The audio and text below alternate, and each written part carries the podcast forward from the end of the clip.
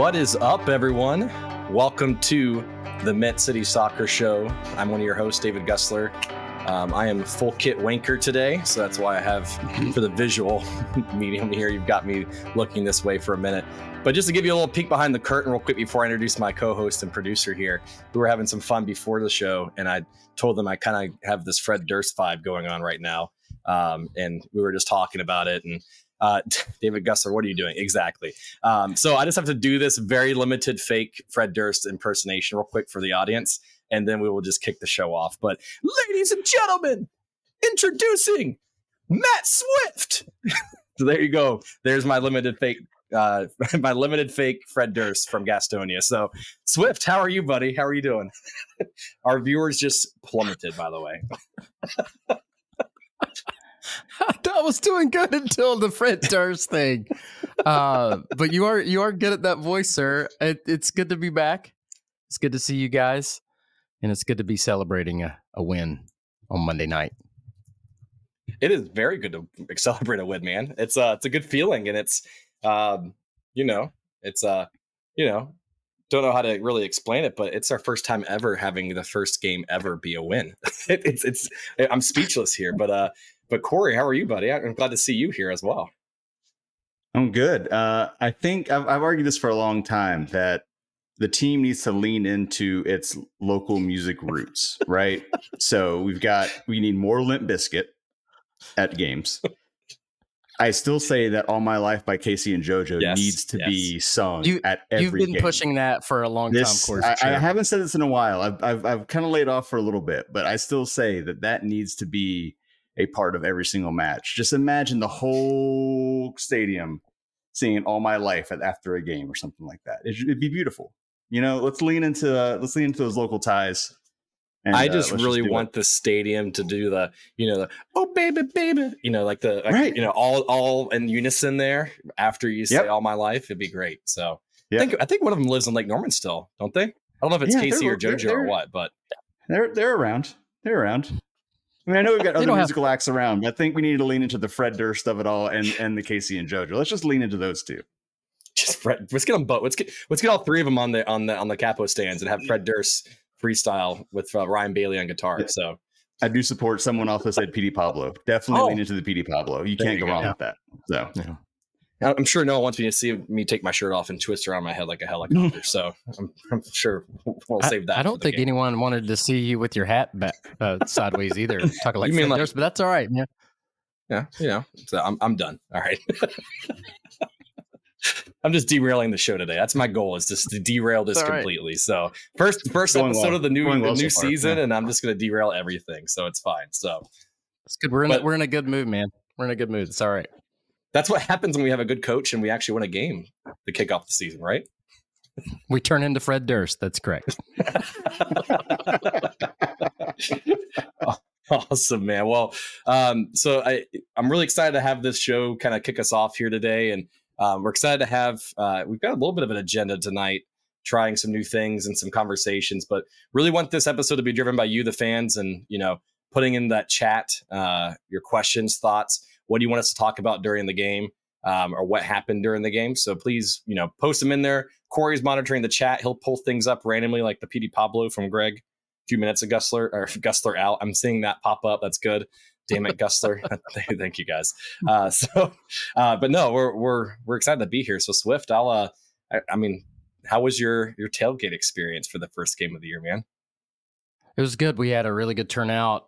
Uh, it was just nice to see everybody's face again, uh, and just being able to share that experience. It was it was a nice day. Uh, lots of new faces too, which is always good. Uh, and I think everybody's just really excited for this third season. Even before the the victory, I think there was just this new sense of excitement and uh, possibility. And I, I, think the coach and some of these new uh, player changes have a lot to do with that. But I think everybody's just ready to get back together and get to the swing of this thing. And it was a really good turnout. Yeah, I I, uh, I had a I had a blast. Um, I you know I don't know if people saw. I posted a picture. I was uh was on the drum line for a little bit there on the march, so I had a, had a good old time. Brought my drum up. I still have it in the garage because I'm trying not to bring that thing inside. But uh, it's a good it was a good time seeing everybody and seeing some new faces. We actually had people come up to us and be like, "Is that is that Matt Swift from the show?" And I was like, "Yes, that's Matt that's Matt Swift from the from the show." So they weren't they didn't care about me. Actually, I had one person no. or two people come up and say, "Are you the corn dog guy?" Um, and I said, I, I, "No, I, I heard yes. I heard someone uh, uh, someone ask about you. They they were like, "Hey, where's David from the show?" And I was like, "He's over there yeah. acting like Fred Durst. Go talk to him." yeah, David, you're, you're building a real brand like around corn dogs and Fred Durst. That's a real choice you're making with, with the personal brand right now. You'd be great at state fairs. Watch out, Raleigh, North Carolina State Fair 2024. Here we go. But I did. I, I, texted you all this, but just I'll put it on the show too. But I, I, have a guy that I go to church with, and he's great. And all he wants to talk to me when I see him on Sundays is just literally Charlotte FC, just nonstop. He talks about the podcast all the time, and he he stopped me on Sunday. He goes, I finally got a chance. I met Matt and I met David and I met who's that guy y'all had on? Who's that guest who's so smart? I was like, oh Vaughn. Yep, you Vaughn, met Vaughn yep. too. So he was y'all are celebrities. I just what I'm trying to say is he was very excited to have met y'all at the tailgate. We're not so the glad. smart ones. Vaughn's the smart one. You caught that right? who's the smart one? Vaughn. Yeah. Uh, who are these other clowns? Oh yeah, Matt and David. Cool. I, I, I immediately pointed to the QC Royals tent. And I said, "That's where all the smart ones are. Go into that corner of the tailgate because that's you're not going to find them over here where this where Mint City is." yeah. Speaking of, uh, Vaughn was on uh, WFNZ today, yeah. representing us at I think like 3:45 today. So uh, good stuff there. He deserves it. Make too. sure. He, uh, yeah. I was ahead, just David. I was just gonna say you can you can go back and listen on the WFNZ app or their website. Uh, it's uh, yeah. uh, uh Kyle Bailey. Yeah, Kyle Bailey um, his show, and that 345 Vaughn was on there. So uh, make sure you go back and listen to his interview there. Yeah, we we bombarded Kyle Bailey today in his show. We wanted to make sure that Charlotte FC is well represented on the radio show, and because I, I, you know, there's a lot of us that feel like, especially Kyle doesn't talk about Charlotte FC a lot, and it's a lot of like Braves baseball and Orioles baseball. Um, so so yeah, we wanted to have a uh, text line campaign, and at five fifteen, we just bombarded him. And if you didn't get a chance to listen to that, it was pretty hilarious. Uh, he took it all in good stride, and I think he, I think he knows, he like we're we want him to talk more, more soccer. So that was that was cool. Corey, did you did you happen to catch that? Because I know you're a former sports, you know, media guy. Uh, how would you feel if you were doing a radio show and then like thousands of text messages came in about corn dogs and Mint City and you know soccer and Charlotte FC. How would you react to that? It would depend on what time of year it is, right? Because there are certain times of the sports calendar where you need that filler content, and and someone coming in with some nonsense like that would would be a boon because you'd be able to fill those four hours of airtime that you have much more easily uh, than than you would otherwise. So uh, it it really depend. You know, it's it's there's no Panthers. Panthers I know take up so much of the airwaves. So you, so you're you're you know the Hornets are the Hornets, even though they're better now. It's not a basketball podcast, but things are going well there. But who sometimes the, you just need something fun to talk about. Yeah. So so I'll, I'll I'd take that occasionally. Now every day different conversation, but every now and then it's fine. Yeah, so so Swift, don't worry, folks. The the talent of the show, Swift will be right back. So I, I see that I see that in the chat. So don't worry. Um, so Corey, yeah. so Corey, did you did you go to the game on Saturday or what? I did. I did. Uh, didn't make the tailgate uh, because I have children and have never been able to get childcare early enough to actually make the tailgate. Um, other than the, I think the season opener, I went to the tailgate and that was Got it. it. So unfortunately, I don't get to enjoy that very often. But I did get there early enough to get caught in the uh, wake of the supporters march, which was fun. Holy crap, uh, that was intense, dude. So I, I, I don't know. I, will I'll ask your thoughts on it in just a second, but like, so give context. I'm sure folks who are listening to this or watching this was there at the game, but that march, every single like first game of the year is always intense. They always up open the upper deck. Last year was New yep. England. The year before was LA Galaxy, and it's sixty thousand plus people, right? And they all go to the tailgate. Spirits are high. You know, we haven't lost games yet or anything like that. So um, this was the first time I was on the drums for the march going up to the stadium. And I, let me tell you, I, I, had this 28 inch bass drum strapped to my chest, and I'm walking down playing this thing. It, I felt cramped wearing that thing.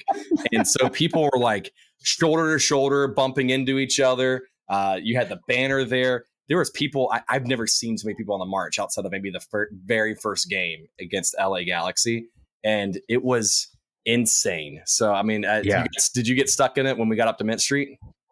Yeah, well, I, yeah, uh, and uh, so I come up, I park on Summit. Um, I shouldn't give away my parking spot. That's fine.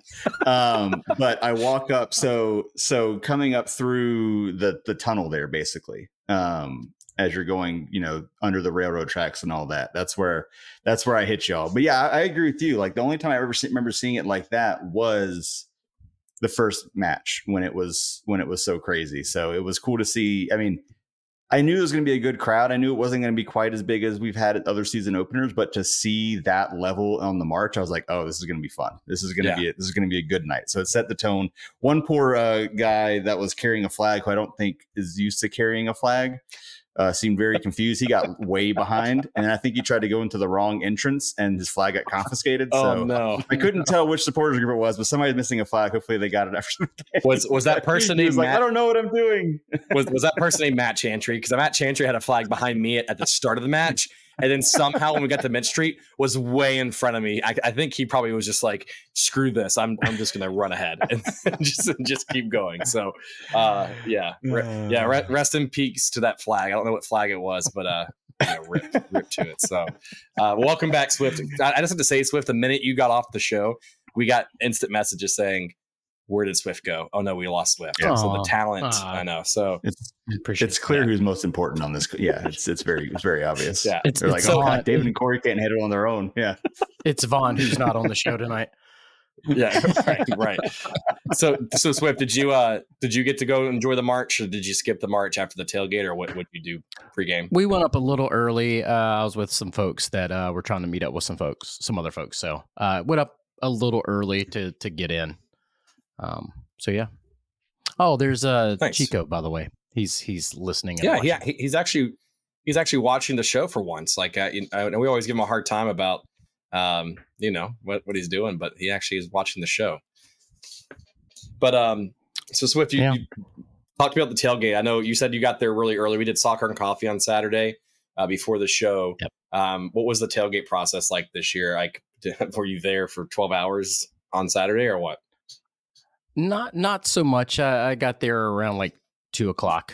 Um, but we already had Okay. some folks like you know like Chris Harmon and and Samuel who is setting up our tailgates this year. You know they got to get there early to get ice uh, for the all the coolers that we have. Chico usually gets there pretty uh, early too to help set up, and so it's a long day for folks, even when it's not 100 degrees outside. So uh, yeah, we had a lot of extra things going on this tailgate too. So there was not as much room as as normal. Uh, we had the Continental Tire experience thing, well, all the stuff that they had. We had the uh, the retro kit uh, pop up. Not sure if you guys uh, got a jersey. that thing was really cool by the way i did not get a Yeah. jersey Yeah. The, the guy who sits in front of me was very excited about the jerseys he got. He was telling me about this. I didn't know y'all were doing this, but he he was like pulling them out. He's like, I got this Chelsea jersey with the with the patch on it, and his kid got like a Japan national team. They were very Ooh. excited. So awesome. so at least you had one big fan of that uh, that pop up shop. I'll tell you that much. Yeah, I, I they they were pricey, but they are vintage, you know, retro jerseys. Um, I got a Netherlands uh, Dennis Bergkamp jersey, which was nice, but they, they were they were pretty pricey, so I couldn't I couldn't get a lot. Yeah, I uh, I, I told I saw Sean McIntosh over there at- at the tent for them when I first got there, and he's like, "You're gonna come in here and check out the jerseys and shop." I was like, "Dude, I just spent a week in Vegas and like Nevada and Utah. I lost money. I don't need to spend any more money coming back, or my wife's probably gonna divorce me after that." So uh, I did not get a chance to look. I did see online. I think they had a few. Uh, Ajax kits or an Ajax kit, not a not an Ajax kit. So if they had that, I would have probably went and looked. Um, but no, yeah, they they were pricey, but that was a really cool experience. And I mean, they were they were super big fans of the, the tailgate. They were there like taking pictures and videos, and yeah, I saw them in the supporter section at one point. It was awesome to see them kind of experience Charlotte FC for the first time.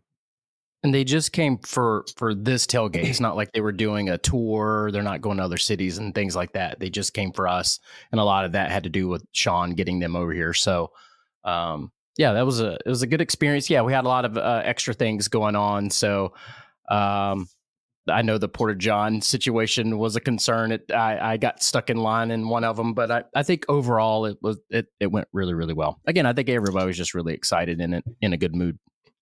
I heard that the uh, the CLT Porta John review account did not get to make it a review because of how long the uh, Porta John was. So I I, uh, Yeah. I I heard that. So maybe maybe next home game there'll be a review that comes up for it.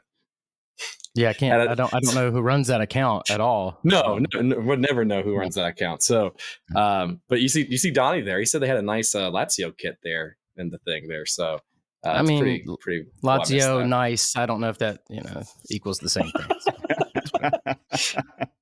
That's awesome, they've man. like, no, they've I- like I- started this cult, man. It's like, oh, do you like Lazio? Like, why would you like that team? I don't know. I'm just gonna keep saying Lazio until you just it's like Stockholm syndrome, man. You're just gonna just gonna eventually cave in. You and Corey. I'm just gonna keep saying Lazio, Lazio, No. Lazio. You know, Just, kinda just like, out of you know, principle, principle. Now I'm not going to do it. principle. That's good.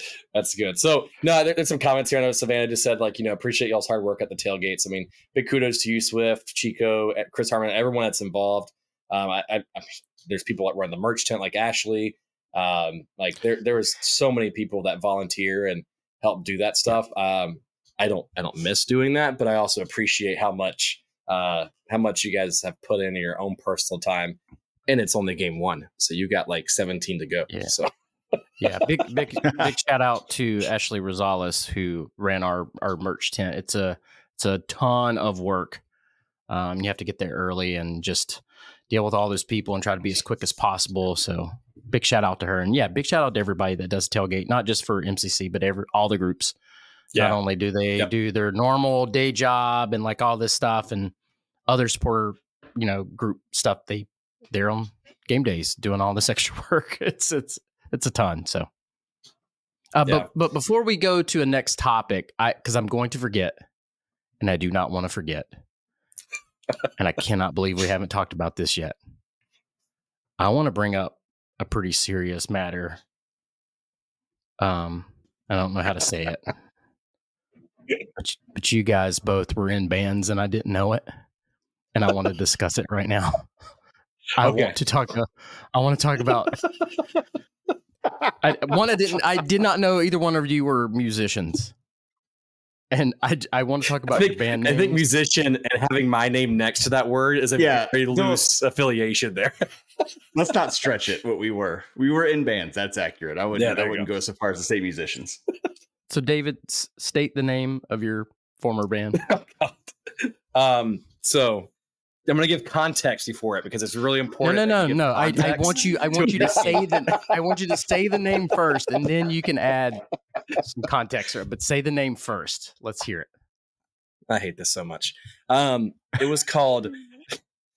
Can't even say it without, without laughing. Um, dysfunctional fire, but it was spelt with an F U N K because we were a funk rock band. So um, that is that is what we Follow just need. Dysfunctional. Follow up question. What the, what the hell is dysfunctional fire? Fuck if I know, man. I don't know. We were 18 who, years old. who, man. who came who came up with the name? That's what I want to know. Legit, I have no idea. I can't remember. I just remember thinking how cool it was that we spelt it with F U N K in the middle of it, and I was like, "Yeah, this is this is going to really catch on because it tells the Mhm. people what they're about to experience, it gets the people going, and then the people going. then it did, Okay. then it did not. So you were you were a funk band. What did what did you play? Did you, Uh, in the band, Donnie, uh, in the band, I was a drummer slash backup of vocals.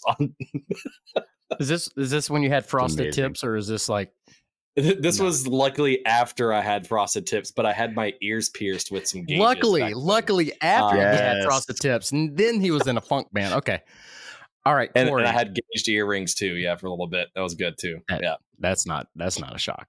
Uh, Corey, what was the name of your Yeah. band, and what what instrument did you play? Mine's not nearly as embarrassing, which is really good. Uh, my my band was called uh, Blind Pilot, which there is a blind pilot who's actually like successful. That's not that's not us. They came after us. I've considered suing for the naming right, but it's fine. Should Uh, there's a blind pilot. If you Google blind pilot, you're gonna find one that plays good music. I like them. I have some of their CDs. It's great. That wasn't us. So, so Corey, Um, before you dive in further, is this Yeah. a? I, I- I'm sure you're a fan of this because it seems like you're the type of person. Ben Folds, you know who that is, right? And Yeah, yeah, yeah. Okay. Ben Folds. So there's there's a song called Army, right, where he talks about the Yep. band, uh, you know, fell apart in May, but then reformed without them in June. Was this what this was? Blind Pilot, you know, crashed and burned, and then the next month they reformed without you, became successful. No, no, no, no. Unfortunately, I don't know any of these people. Um, I do remember the moment that I was driving the car with and listening to the radio and seeing the name Blind Pilot pop up on the radio and being like, "What the?" And that wasn't us. It was just very, very confusing moment. But to answer the question, um, that's a great Ben Folds reference, by the way. I'm a huge Ben Folds. Fan. Thank you. Yeah. Um, uh, I played guitar and I sang most of the songs, which will tell you a lot about the rest of the vocal ability of the rest of the group because I cannot sing. I am a terrible singer. And I mm. was the lead vocalist. Like that, it wasn't a it wasn't a great start. I mean, we had some we we we played some good songs, uh, but this is like high school, early college age. We were a three piece guitar, bass, drums. Uh, nice. And like so in Cary, I grew up in Cary, um, and it's one of those things where this is. I feel like this is a suburbia uh, phenomenon where like all the bands are metal bands. It's like there's some mm-hmm. angsty suburban kids, right? So all the bands were metal bands, and we were like a weird, goofy, like kind of like not funk rock. Like I mean, we're not quite to the to the dysfunctional fire level, but more like just uh just kind of fun more like lighthearted rock and roll i would say is what we what we did so and tenacious so D? when we were you, were you tenacious no, D? no no no no no don't give us that much credit uh, we weren't like a joke band we just weren't playing like death metal like Got everyone it. else Got was it. so you'd go play these like you know showcases or battle of the bands and everybody else is coming out just like screaming yeah screamo guttural and, noises yep. and we get out there like some jangly guitars and are just grooving around it was a weird it was a weird vibe but it was fun we had a good time um, I don't. I don't even know how to. I, no, I don't even know how to segue. Uh, but we are twenty. Well, I will say this, and, and we are. We are so, just to, just to end this segment here, real quick. I've got a photo of my band. Corey has a photo of him and his band. We will tweet those out uh, after this uh, podcast gets uploaded tomorrow at some point. So but yeah, we'll, and they're we'll, from they're from like 2005. so they're super yeah. low res, like it's terrible like, photos. you know, like a, can, a Canon ELPH digital camera with like 4.5 megapixel. Yeah, that's that's right. math rock is it. probably the closest. So we have this comment that says Corey looks like a math rock kind of guy. That's probably the closest thing you can call us. We were we were definitely like more. Who is who is Dino Ex Machina? Who is that? I don't know. Do I need to edit like the first 25 minutes of this off when we put it in the podcast feed? Because people can be very confused when they try to listen to this podcast. Nah, They're like, where's the soccer talk? Nah, nah. yeah. Yeah. I think we've probably lost half the listen. That's okay, man. Uh, but yeah, let's, let's do talk. We're having, yeah. a good, we're having a good day. Yeah. Let's do talk about Charlotte FC and the game. Uh, I'm sure we will derail again. But that's amazing. Um, I've got something to derail later this app this this show too, but it's going to be a new uh new segment. I'm going to pilot without Swift's permission, but I'll do that later. So go ahead, Swift. Here, sorry. Well, let's well let's talk about let's talk about the game. Um, but I want to talk about we we we discussed this on soccer and coffee. let's start with it's Becca. Becca is Dino Ex Machina. Okay. Uh, That's hilarious. Uh, let's talk about the the video that uh, QC Royals was asking about oh, for us to explain. Spooky Queen. I'm gonna I'm gonna have to watch it like four more times to fully grasp what the hell's going on in that thing. I, I, I don't I, know what's it. happening. Wait, have you known what's going on in the other videos? No, because like, I've just never known what's going on in any of them. yes, sorta. Like, but like this one, I was like, all right, I know we got to talk about this on the show because we got a question about it. I'm like, wait a minute, I what is going on, man? But um, what did you guys think? Do you love do you do you love that they they've kept doing these videos?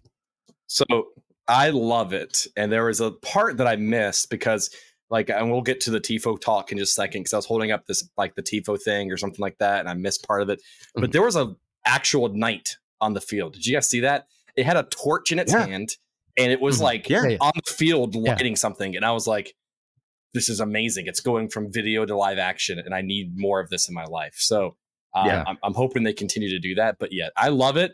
But I'm also just confused beyond belief about what's happening. And, you know, Spooky Queen is making her third appearance this year. So and and I assume that most everyone is confused about it, and I appreciate that everyone's confused about it. But like the team is leaning hard into it. Like we don't care. We're gonna we're just gonna keep upping the level of how ridiculous these videos can be. It's now like a fever dream, beach, guys. Like follow us. We're going with it. Yeah, it just it doesn't make any sense. To ZzzQuil and then went to bed yeah. after. but like a lot of the people who are around me, like when they sit around me, you know, if they bring someone who's never been to the match before, like even midway through the season, they're like, you got to watch the video. It's out of control. Like, and they just, it's just a fun kind of like, does it make sense? Maybe, maybe to them. I don't know if it's even meant to make sense, but it's just like, it's a fun thing. And I'm glad they've kind of kept building on it each year and making, making a new one. I did like the, the addition of the on field knight, um, being out there as well too. That was pretty cool. So I'm, I, am all for yeah. it. I sent a message in the Slack that what they need to do randomly in the middle of the season, don't tell anyone this, is have Jim Carrey dress up as the knight from like Cable Guy or, or yeah. Cable Guy, the movie from the '90s, and have him come out with the torch and just rip off the helmet and just. I'm just derailing the show completely today, but I, that's what I really would hope to see. just pure chaos, oh. please. That'd be great. Mm. oh man. Yeah. So anyway, so, the, the video was awesome. yeah. For those who missed it, there was a, a guy dressed up as a knight on the field with the with the flame. Uh, see some of the comments, but like, what knight? What what's going on? Um, but um, yeah. I, I, said we promised we are going to talk about Charlotte FC, but I'm uh, we're actually going to talk about something else. So there there was there was supposed to be a tifo. there was supposed to be uh, there were uh, what the the cards or whatever the blue and black uh, yep. cars that were supposed to hold up. The wind derailed everything, so no tifo. Uh, a lot of the cards blew away, so we couldn't properly um, execute what we were doing. So uh yeah just like in like first game just like the tailgate and the in-game stuff and festivities like first game is always just insane so not everything came off perfectly but mm-hmm. uh i do want to talk about some some of these traditions and everything david with you because you're you've been kind of a part of it um one of the one of the things we added was brain stew uh and i'd like for you to oh. maybe kind of explain how that came about, what it is, why we're doing it, and um, yeah, I, have I've seen some people want to give some feedback, so I just want to give you an opportunity to kind of discuss like what it is and why we're doing it. Um, so yeah, so it's a it is a second half tradition that the team has uh, started as of Saturday uh, to try to kick off and pump up the crowd before the kickoff in the second half. Right. Um, when you look at the game, and it's taken us three years to get to this point. But if you look at the very beginning of the kickoff, you had the Pepas Poznan kind of jump up and down moment where it surrounds the whole stadium now. Like it's amazing. See that. It took three years to get to that, right? Right. Um, so, right. you know, last year I was a lot more involved in the chant work behind the scenes. I'm not anymore this year, but last year I was really into that that scene and helping out and we we were working on an idea of like what could be that second half moment to get the crowd pumped back up, get energy really high right when the second half starts. So that way, if we're potentially you know tied or if we're losing, it kind of motivates the team and gets the stadium back into it. Or if we're winning, just feeds off the energy and keeps the crowd pumped up and going. Right, and so um, you know. uh we, we were just researching ideas, bouncing ideas off each other, workshopping it. Um, you know, Sean, who's the chief fan officer, was working with some of the supporters about what we can and can't do and like what's possible and those kind of things. And we were talking, and I think one of the things that he shared because he's a you're going to love this reference, Swift. Uh, he's a Lazio fan, just in case you're unfamiliar. Uh, but mm-hmm. he uh, one of the things they do uh, in Lazio was that they actually had someone uh, kind of kick off their game with a guitar riff to kind of like start the match, right? And this was even before Nashville did it uh, in MLS, like what three or four years ago. And yeah. uh, so we're like, okay, that's kind of cool. Like just kind of an idea. And, you know, we started, you know, thinking of different ideas. All of a sudden we started listening to different music, making chants. I think Terry Hines was one of the main people that helped kind of write the chant. And um, we were like, well, what about this just as a chant? And then we're like, well, what if we do this the second half with like a guitarist on the capo stand and like just pumping up the crowd from that? We're like, that's really cool, but I highly doubt that that's gonna be possible.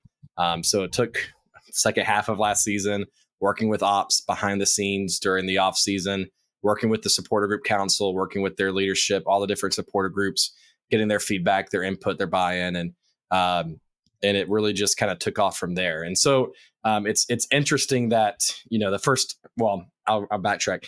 I, have been like spamming it just in case people aren't aware on my social media accounts uh, for like six months now, and um, you know yeah. just trying to get the word out there because it takes time and effort and. Um, mm-hmm anything that's new, it's going to not be perfect at the very beginning, right? And so the more people that are aware of it, the more people that know about it, that's going to be a benefit to it. So I've just been spamming it nonstop, especially the past like two months. Um, yeah. And you know, it's now going into it, and it's the first time that ever happened. We had Ryan Bailey, who was a Charlotte FC supporter. Uh, he's from the Total Soccer Show. Uh, does a lot of online, you know, work with different soccer um, organizations and news organizations and he plays guitar ironically. So we reached out we're like hey we know you're a supporter of the club and I, you live in charlotte now again.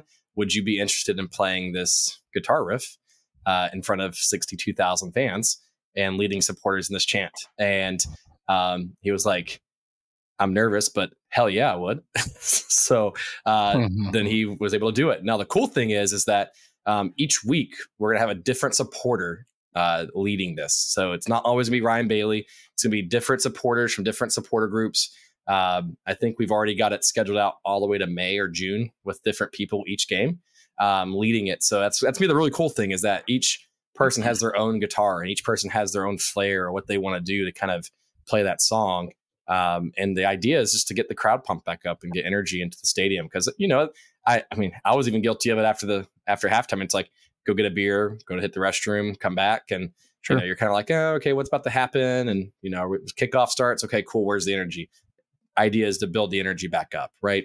Um, so there's there's been yeah. a lot of suggestions, a lot of feedback since uh, since it happened on Saturday, which is a natural thing that um, people have opinions, people have thoughts, people want to share feedback, which is great. Uh, you know, I, for me, I'm not the one that creates it. I'm not the one that does it. So it's, you know, I'm just sharing the ideas out there as much as possible. But um, if the team or supporters want to tweak it and change it, that's up to them. That's great if they do. Uh, if they don't, hopefully we stick with it and keep doing it each week to kind of build off of it. But I think the beginning part where it's da da C da da L da da T and then just builds off of that. I think that's gonna be the easiest part. That's first gonna get picked up from fans because um, it kind of gets their buy-in and sure. it's really simple, right? But but yeah, man, it's been it's been fun to kind of see that come to life. It was really kind of a surreal moment to be like, well, this is an idea we pitched back in August, and here we are in February, and it's coming to life. So uh, hopefully, we stick with it, and people buy into it, and have fun with it, and get excited about it. Yeah, and it, it's interesting too. What what I think people need to realize is that we already have ten guitarists ready, and if we make any changes at all, like it, it takes it does take time um, because it has to go through the support council and there's like 20 other things that we're trying to get fixed, you know, or or work on. So it can't just be switched super quickly. So if you do give feedback and you feel like you're not being listened to or or whatever the case is, one one I would say come out to the chant practice. That would be most helpful and most impactful. Um, but yeah, it, it just takes time to get these things implemented. Um, if you if you read the the lyrics, it all makes sense. Um, I've seen some tweaks and some thoughts. I'm like, no, it, it, it makes sense the yeah. lyrics if you if you actually read them. Um, but again, like yeah, if you if people have ideas and everything, come out to the tifo painting, come out to the chant practice. I know not everybody can. You're not around here, but um, yeah, that's that's going to be the most impactful as as going there and, and doing that. Hey, Corey, can you put that comment back up from from Rain for just a second?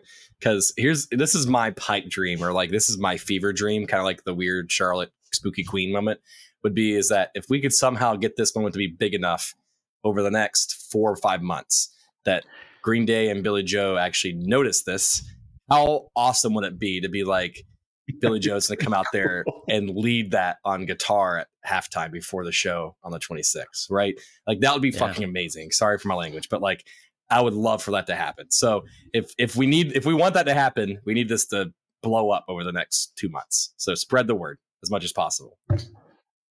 Yeah, that'd be pretty epic to do that. Yep. Um let's let's talk about some other uh in-game changes and everything, we have a new song at the end of end of the game that uh, I've got to say, especially my section, everybody loved.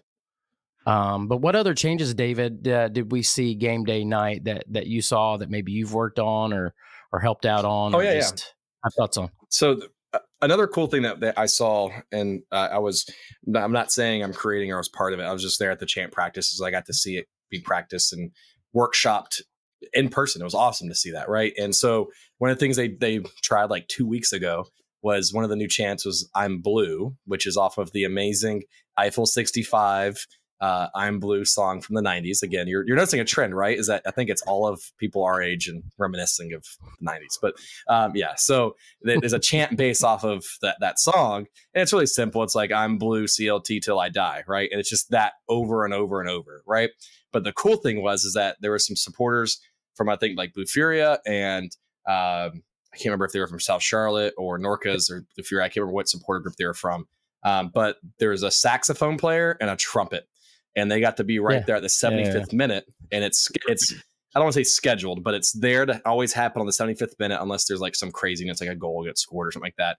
And they're gonna come up there and Yeah. they actually play the tune of that song and that chant to kind of kick it off. And then voices pick up and they do it like once or twice, and then the drums will kick in and it just keeps going and going and going and it kind of builds up from there. So first time ever doing that as well, just like the Brains stew thing. I was really cool to kind of see as well. Yeah, we're we're gonna have to work on that a little bit because it was hard to hear. Uh, the the I think the win was a It huge was. factor. Uh, Saturday night, you know, the tifo, the cards, uh, and then like it was. I I I sit in 343, which is in the middle of the field. Um, I couldn't hear the trumpets. I, I was excited and and ready for it. So we're gonna have to maybe tweak that.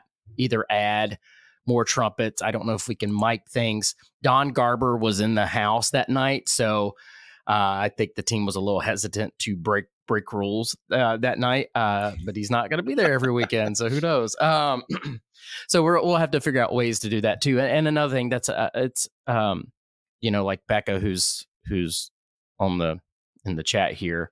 Uh, she does a good job behind the scenes in the support council, along with all the other presidents and vice presidents of support groups of of coordinating that and voting on it and working with the other groups to get this all together. Uh, it- but again, it, it's just one time, and like we've said, it's it's taken three years for the whole entire stadium to get behind something. Um, so it's just repetition, and just hopefully everybody will be patient and not, you know, putting the kibosh on something just because it didn't work the the first time. And uh, we'll have to tweak things and and see how it's going. But uh, I, I think it'd be cool. I, I think the horns could be a cool addition uh, if done right. I, I think the fans will like it. Um, we just got to figure out a way to make that to make that louder. Um, but yeah, I think I think Yeah, the win had yeah. a lot of factor. Also froze my absolute butt off Saturday night. But yeah. You got to join me on the drums, man. That keeps you warm real quick with banging those drums. Like I didn't really feel any of the cold second half. I'm still waiting for you to That- join me in the supporter section. Swift is what it is. you know, I, I'll let you young bucks handle handle that.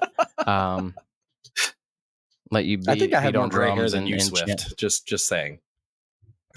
I, you know, I I'm just saying that I'm older, and I just want to sit in the middle field. but so, all right, guys. Any anything else from like in in game festivities? Anything new that we want to talk about before we actually talk about the victory? What what was the? So, we so are I 40 tell you- minutes I in. So at the at the end of the game, what song played? Because I'll be honest with you, I was on the drums and the drums were being banged and played. So what what was the song that they played at the end of the game to kind of encourage people to sing? Because I know they're trying to, I guess, pick that up off the ground at the end. Of, do you know what song that was?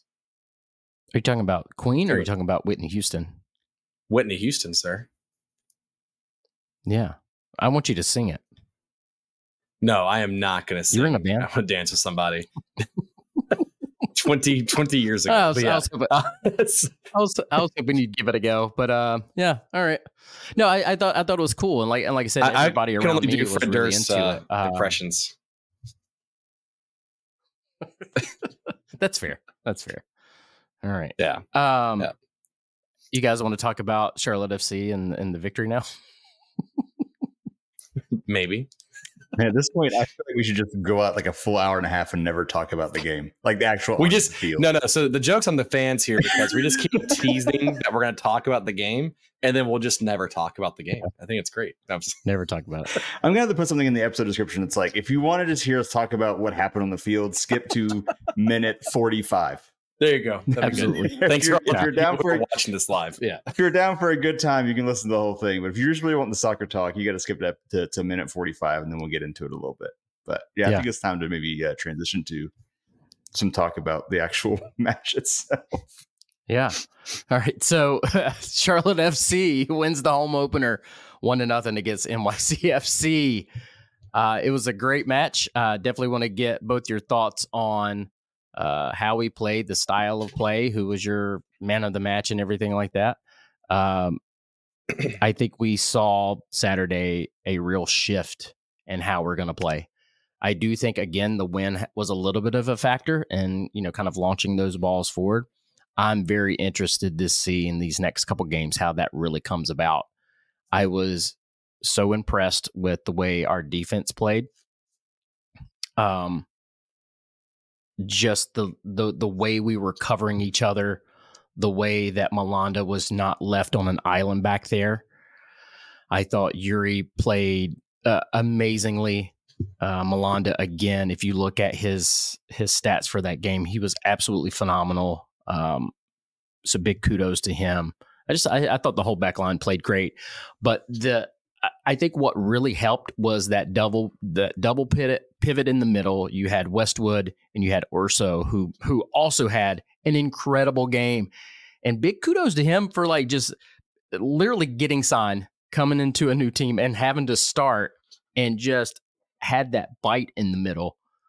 Uh, it was just really impressive. But Corey, David, what were your thoughts on the on the game as we kind of talk about specifics and everything like that? What were your overall thoughts? So yeah, I um I noticed in the first five minutes or so the difference in the way that the team was playing on the field, positions, um, and really tactics. Right. Um, one noticeable thing was is that we weren't trying to pinch in and play through the middle and congest the middle as much. Uh, you weren't having, you know, Nathan Byrne or um, Yuri trying to pinch inward and be basically a double six at the same time as Ashley Westwood, right? Um, you saw more wing play. You saw Tavares and you saw uh, Vargas being more aggressive. You saw overlapping runs from the right back and the left back with the wings. You saw a few more set pieces and seems like things were more planned on corner kicks and free kicks. And it was so refreshing to see that because like it, you don't realize we, it's basically almost the same roster as last year, except for a few things here and there, right? You still have Enzo mm-hmm. Copetti up top. Yes, we don't have Karol Swiderski. We don't have Kamil Jóźwiak, but we have Kerwin Vargas, Ashley Westwood. The back line is the exact same back line that we lost five to two in the playoffs against Red Bulls. Same goalkeeper. Um, you have everybody still still there, right? And yep. now you've actually promoted Crown Legacy players, which weren't supposed to be upgrades, right? Um, they were supposed to be just no name player signings that people were pissed off about, right? And right. here we are playing a better and more um, pleasing to the eye style of play already in the first five minutes on the field. And that was yep. like just amazing to see for one. And then, um, yeah, kudos to players like, you know, Junior, like you said, that, I mean, but I know people give shit to the team and be like, oh, we're signing another 30 plus year old midfielder but he's got MLS experience and knows how to play in the league and knows systems and plays and things like that, right? And yeah. it's not like he didn't, he didn't play like and, an old man Saturday. No, no, and that's what I mean. It's like so. Trust me. Do I want him to be playing and starting every single minute of every single match for the rest of the year? Probably not. He'll he'll just get burnt out and his legs will probably go out. But being able to have depth like that and elevate the depth that we have compared to relying on Brandt, Ashley, and Karol was our starting midfield for 90 minutes every match, and then hoping that you know someone will come on the pitch like a Ben Bender and make a difference at midfield. Hopefully, now you actually have depth and pieces where you can put them on and be like, yeah, I know the quality of play is going to keep going. So I know I rambled there for a minute, but I was really excited for the style of play just from Dean Smith overall. But how, how about you, Corey?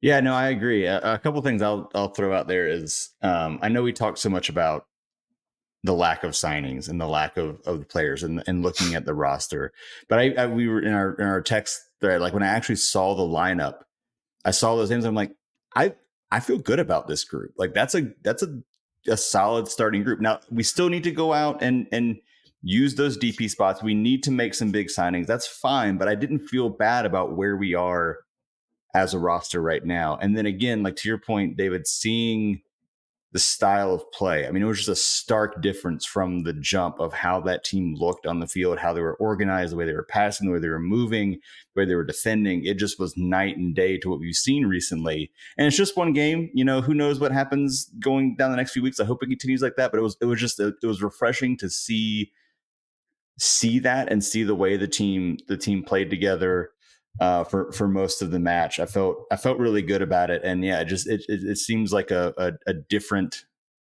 The leadership change has made a huge difference in it, and, and I felt good about good about the way things look. And I, and I love that the you know I hope again I, so, I hope we still bring in some of those big signings, but I like seeing the young guys, those Crown Legacy guys coming up and and playing and being able to make an impact and being be having those opportunities. I think that was that was really nice too. So yeah, overall I was and that's what I said even during preseason. Like even watching the preseason matches, I don't care about the score. I care about how the team plays, and I could I could yep. immediately watch in some of those matches in matches in uh, California. Just the way the team worked together and played was totally different than last year, and that was that was really nice to see. So again, we kind of talked about this. I feel like some last year is like you know what could that talent of that roster do under a different manager and we're not seeing the exact same roster. We're seeing a lot of the same players, and and, and the difference was was pretty huge. I thought. Yeah, this season we're not going to have as much possession as we did last season.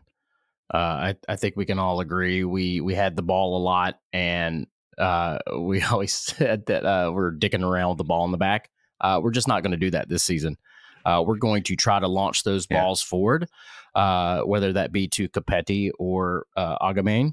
Uh, both are going to have a little different style, but I, I, think you saw we were trying to get the ball a little more over the top and let Copetti like disrupt some things.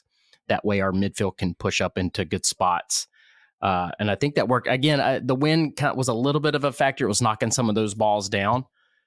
But overall, I think it's a it's a good plan, and you know we mix it up more than just you know playing it around in the back, letting the defense set up in front of us. I think this year you're going to see us catch more more teams on the break. Uh, we have a lot of speed. Uh, you know, I I really hope everybody sees how talented Iuri Tavares is and how dangerous he can be. He he's still young, raw. It was his first game, but you see why Dean Smith likes him. You see why he got promoted. Mm-hmm. And again, you know, we've said it on the show a couple times. Like we didn't go out and overseas and sign someone. We basically signed this dude last year, uh, let him develop a season, did great, led Crown Legacy in scoring, moving up. That's exactly what this is supposed to be about. And it's a beautiful thing and it's powerful. And hopefully we can keep churning players out like that, getting them promoted. So we're not having to go out and overspend and do all these things. But how damn exciting is it?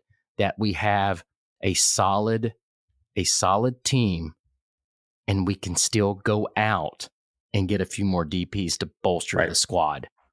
That's huge. That's exciting. Yep. Now, now on this on this road trip, we may not win, we may drop some points, but I think style wise, uh, the having the ball with purpose, playing with purpose, I I think we're off to a very good start. I'm hoping people are less apprehensive now and getting excited about what we have.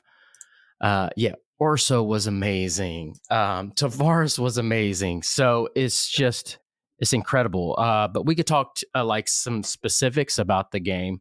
Um, who was who was your man of the match, Corey? Oh, hold on one second. I know we do this every. Oh, show, oh yeah.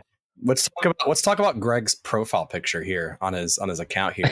Again, very stylish hiking. Like who took the photo? It, right, that's what I'm saying. Nation, like national, people got some National Geographic. I think this is like. Out. this is like I, I, imagine this as an alone situation, which is a very niche reference for nobody who's ever watched the show Alone. But I'm imagining oh, yeah. him setting up the tripod far in advance and then walking back about 30 yards and then yeah. walking forward to film it and take the photo. Right, like nice. film yourself kind of deal. I like nice. this. But no, yeah, Greg's comment it, is spot on, by the way. Yeah, yeah. So I, I just have to I have to bring this up. I just wanted to stop stop that and see that. But um, he says, Urso. well, sorry, I just pulled it back down, but he said Urso had the best pass of the match to set up Vargas for our best opportunity besides the goal. So, um, yeah, I mean, yeah, that's huge. And it, trust me, I think Urso, had, I think he had some highs and lows in this game, especially for someone that's never played in MLS. This was his first debut game for the first team. Um, you know, I think he uh, he had some really high points and he had some moments here and there where he maybe lost space a little bit or lost possession or you know did things like that. But I think overall was very like I was very pleased to see the quality of play that he had for his very first match for the club. Yeah. I know you yeah, asked me the question, Matt, so I'll jump in and answer the like man of the match. I mean, I'll I'll take the obvious answer. I yeah. think to me is which is Malanda, who was obviously chosen that. But I'll throw up the, the comment here. He was named from for sure. the best eleven MLS and several other things. I mean, I think beyond the goal, obviously, which it took me a long time to figure out who the heck scored that goal from the other side of the stadium. But um, but beyond the goal, I just think like one of the things that impressed me the most, and people around me who we were talking was just the organization of the defense and the way the defense played in that match. And I think he was he was a big part of that as well too. So I was really impressed with Malanda, who I've been impressed before. You kind of can go hot and cold sometimes, but I thought he was really really strong in this match, and obviously got the goal, which was a big you know big opportunity to be there. But I thought he yeah. had a really nice match. David, what about you? Who was who was like kind of like your man of the match? So I'm, I'm going to go with someone different. I, I, I, agree. I think Malanda is the man of the match. I just want to bring up somebody different, so we're all three of us aren't sitting here. So I'm Malanda, Malanda, Malanda. Uh, so Malanda was the man of the match, but I'm going to say another player that was really impressive for me um, and that I thought played pretty well um, for the most part. Um, I really liked Yuri uh, there at left back. I thought he played very mm, solid. Uh, he mm-hmm. made some really good overlapping runs. He also has to make sure he's keeping an eye on someone like Tavares, who is a rookie, first time playing in MLS with this team. And he's having to make sure that he's keeping in space. He's having to have good communication with him. Um, I don't know if you watched uh, the the video that the team posted earlier today, where it was like that pregame, the first three minutes before kickoff, and obviously him and Tavares were like, you know, dapping each other up, talking already with each other. So you know that communication, that relationship's already forming and bonding there, which is super important because they have to trust that non-verbally that they can make runs and they are reading each other's mind before they are going to do what they have to do, which I think is huge. Um, and it was also nice not having to see them pinch inward to a BS6 and just leave up the backside yeah. of the field open constantly. So thought he played very well. Imagine that. Imagine, imagine that. Yeah. Look at us. Who would have thought? I, I, f- I feel like the camaraderie on the field was very apparent Saturday. There were a lot of high fives, and uh, I saw Westwood and Urso a lot of times like giving each other high five. And, and but yeah, Yuri for me, he's he's one of my favorite players. I keep saying that, and like I think in the second half they were going down his side quite a bit, um, and he was he was yep. having put in a ton of work. Uh, I just thought he was he was solid, but um, you know I, I think defend the queen in the comments mentioned uh, Privett. Um, I think I think Privett played pretty well. Um, there were a couple times if I, I, and I went back and looked, he was out of position a little bit. But I say I say this all with a big but, and I cannot lie. Um, so Privett Privett is one still playing out of position. He's he's not a natural center back, right? So big kudos to him. And and again, he's starting this year. And again, last year he played a different type of role where he was moving up more into the midfield. I still think there's a little bit of a tendency there to do that. And I think he was out of position a little bit. I know Urso had to bail him out twice that I that I remember, and Yuri had to bail him out a couple times. But well, but he, he bailed himself out there at one point. Yeah, yeah. It, and so look, I'm not, I'm not saying he didn't play well because he did. Uh, he's been consistent. Uh, big kudos to him for like stepping into that role and like really making it his own. Um, I, I'm I'm very I'm very proud of his performance. Uh, I and I think he'll just get better. It's going to be interesting when we maybe sign someone else or Bill Tuiloma comes back. Um, but yeah, I mean it's his position to to lose at this point. Um, and also too, uh, while I'm out, guys, like if you have any questions about anything, throw them in here and we'll keep popping them up. And I know we got some Yep. pre questions too. If if you guys want to like So- work through those too, and we could talk more about the more about the Yeah. game. So I know you mentioned Privett just to kind of have this conversation here a little bit because uh, I was in that Dean Smith presser uh, earlier in the preseason where he he mentioned Privett specifically, like, hey, like he, hey, he's he's a solid player. He's obviously I see him more as a six than I do as a center back. Um, you know, he's he could win the he could do a little bit more and work on his verticality and winning the aerial balls um, from time to time. But like he's a solid player and. I know Bill had a, a knock or like a, a little like you know thing come up where he, he couldn't play um, for us. He, he was actually a last minute scratch, by the way. He was supposed to be on the bench. interesting. Yeah. So so do you think if you're if you're like Dean heading into this match this weekend, do you stick with Privett just because of chemistry and consistency, or do you switch Bill in there and kind of, or even a Pedro coming in there and kind of making a start here this next week or two? What, what's interesting, he played Pedro in a different different role when he subbed him Mhm. in. Um, so we'll see how that all shakes out. I, I think I would probably go with Privett one more time. I, I don't know what training is going to be like this week, so maybe Bill impresses and he wins it out. But um, I think you kind of go with what you have, especially for this next game, and then see. I think that's what I would do. Yeah, and, and kudos to Privett. I mean, I, I think he's been fairly solid for a. I mean, he was a super draft pick, like coming in and playing out of position, and like that's it's pretty. I don't want to say rare, but like you don't usually see that coming into this league that often. And so, you know, kudos to Yeah. him for doing that. I think it's a pretty big, you know, shout to the scouting team and the the front office for finding a player like that that can fit into that mold and make an impact already. It- Yeah. Let's give a shout out to the scouting team and front office for their super draft picks in general. Um, Yeah, and and agreed. Crown Legacy Yeah. sug- uh, selection. So uh, it's paid dividends. Usually, super draft folks they fall by the wayside a lot of the times, uh, but we've we've really done well. I'm I'm eager to see what Tyger Smalls can can do as well too. Well, I mean, think we got. Yeah. I mean, we, we even got players like Diop who haven't really seen yet, or you know what's potentially there. We've got Patrick Agyemang who's going to come in this season from you know that Mhm. knock earlier. Brian Cambridge when he or Cambridge when he comes back. Um, Brandon Cambridge, sorry, uh, when he comes back from injury, um, you're, you're going to have depth again coming in, and then we still, and that's not including the two DPS that Corey mentioned earlier in the show, right? So Right. imagine adding two DPS and then having these players come in and be healthy. The depth that we're going to have, I think, is going to be huge. Yep, it's ex- it's agreed. exciting, man. Yep. Do we want to dive into since we're we're almost an hour into this show? We we got some questions to work through. We want to use those to get through the rest Yeah. of the conversation about, Yeah, yeah. about the I, I, match. I have a feeling this this is is going to be a two hour episode. Yeah, let's do it. Oh, Yeah. no, don't say that. our, our wives will not be happy. But No. uh, let's keep going. So I'm going to pull up this one first. Uh, it's not a question, but Yeah. uh, it's Becca, I believe. This is Becca, right? This is Dino. I think, yeah, I think we've, Um, we've clarified. don't, it. don't don't say it's Did we Becca. establish Angel's that? going to get mad. Don't do that. Yeah. Okay. but uh, but she she said we have to talk about the Enzo with, which Yeah. we haven't talked about, and I think we'd be talking about more had this game ended differently.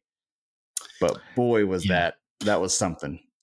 Yeah. That- so any can we just end the conversation there and just say, boy, that was something? boy, that was Uh, something. yeah, Um, I- I'll say- I feel like it's go, go, ahead, ahead, Smith. Gus. Go ahead.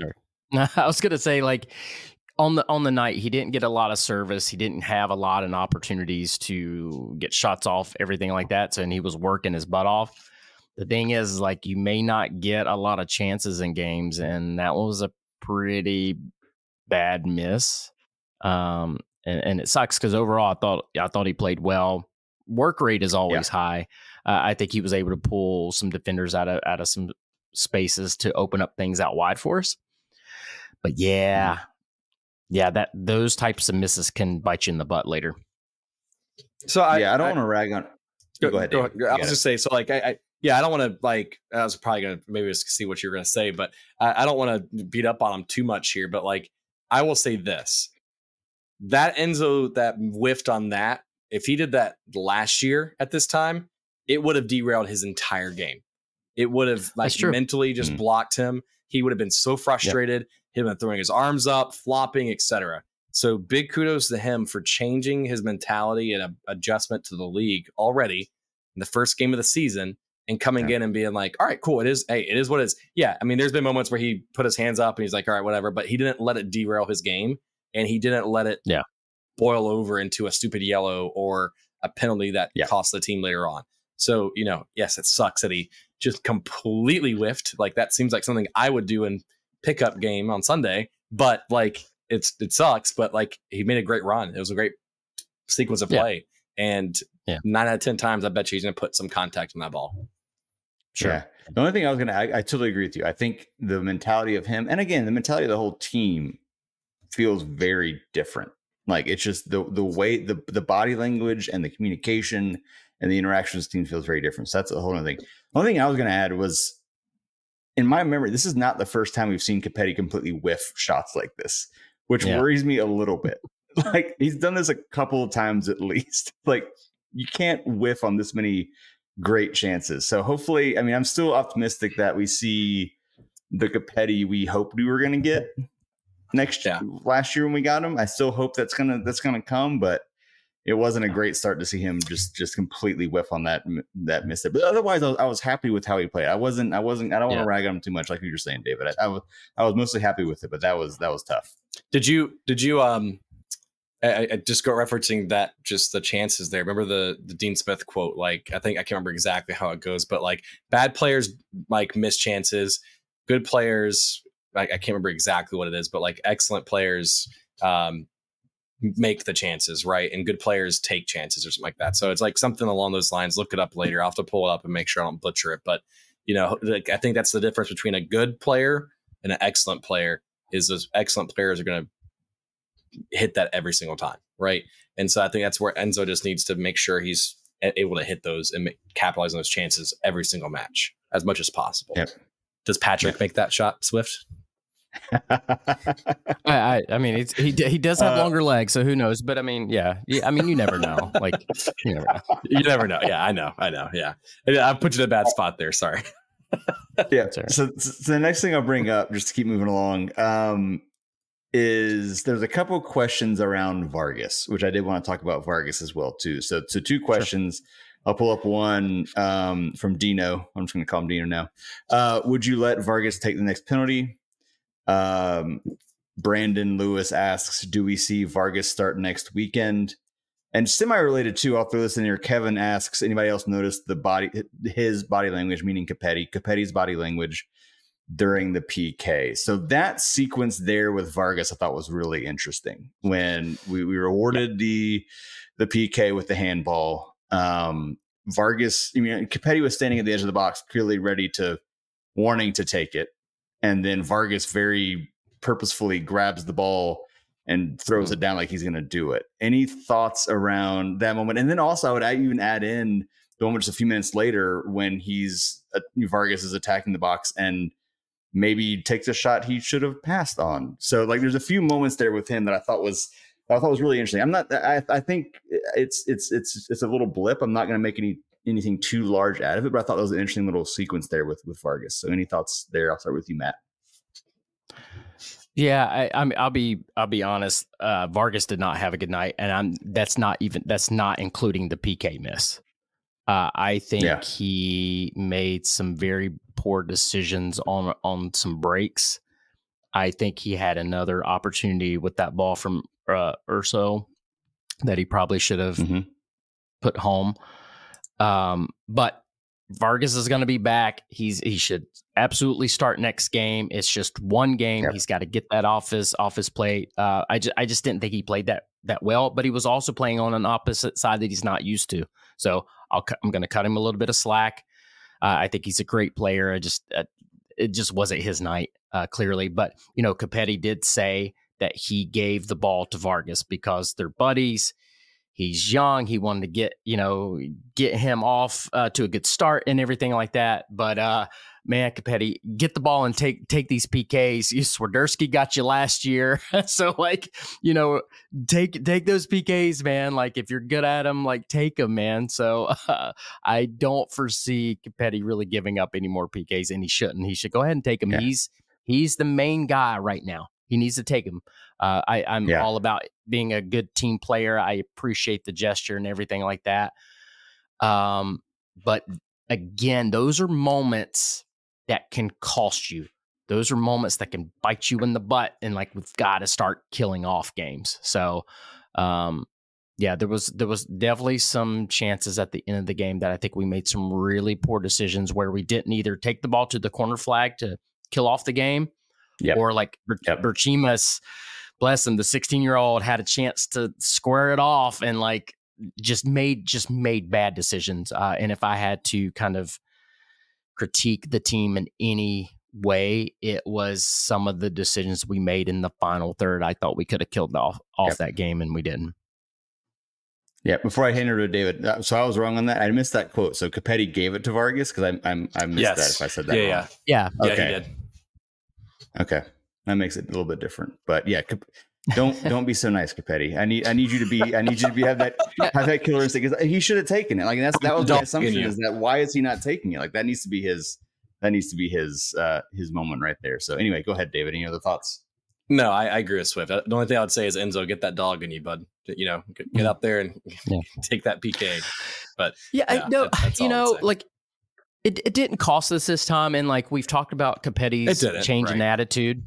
Um, so um, I'm glad we can have this conversation. I, I do like, in a way, that he was trying to be a good team player. I, I do like that his sure. body language is different, and you know maybe things are are better um, for him. So maybe he'll unblock me on social media now. Like I, you know, like I, I want that.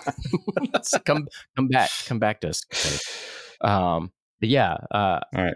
I, you know, Copetti didn't have a, a, have a great game, but again, I think his work rate is always high, and uh, I'm anxious to see what he can do. I don't know what Patrick's situation is. He had a slight knock, and I'll be honest, guys. Like if if Patrick was hundred percent, I don't know. He doesn't start this game, but so it'd be hmm. interesting to see what happens on this on this road trip.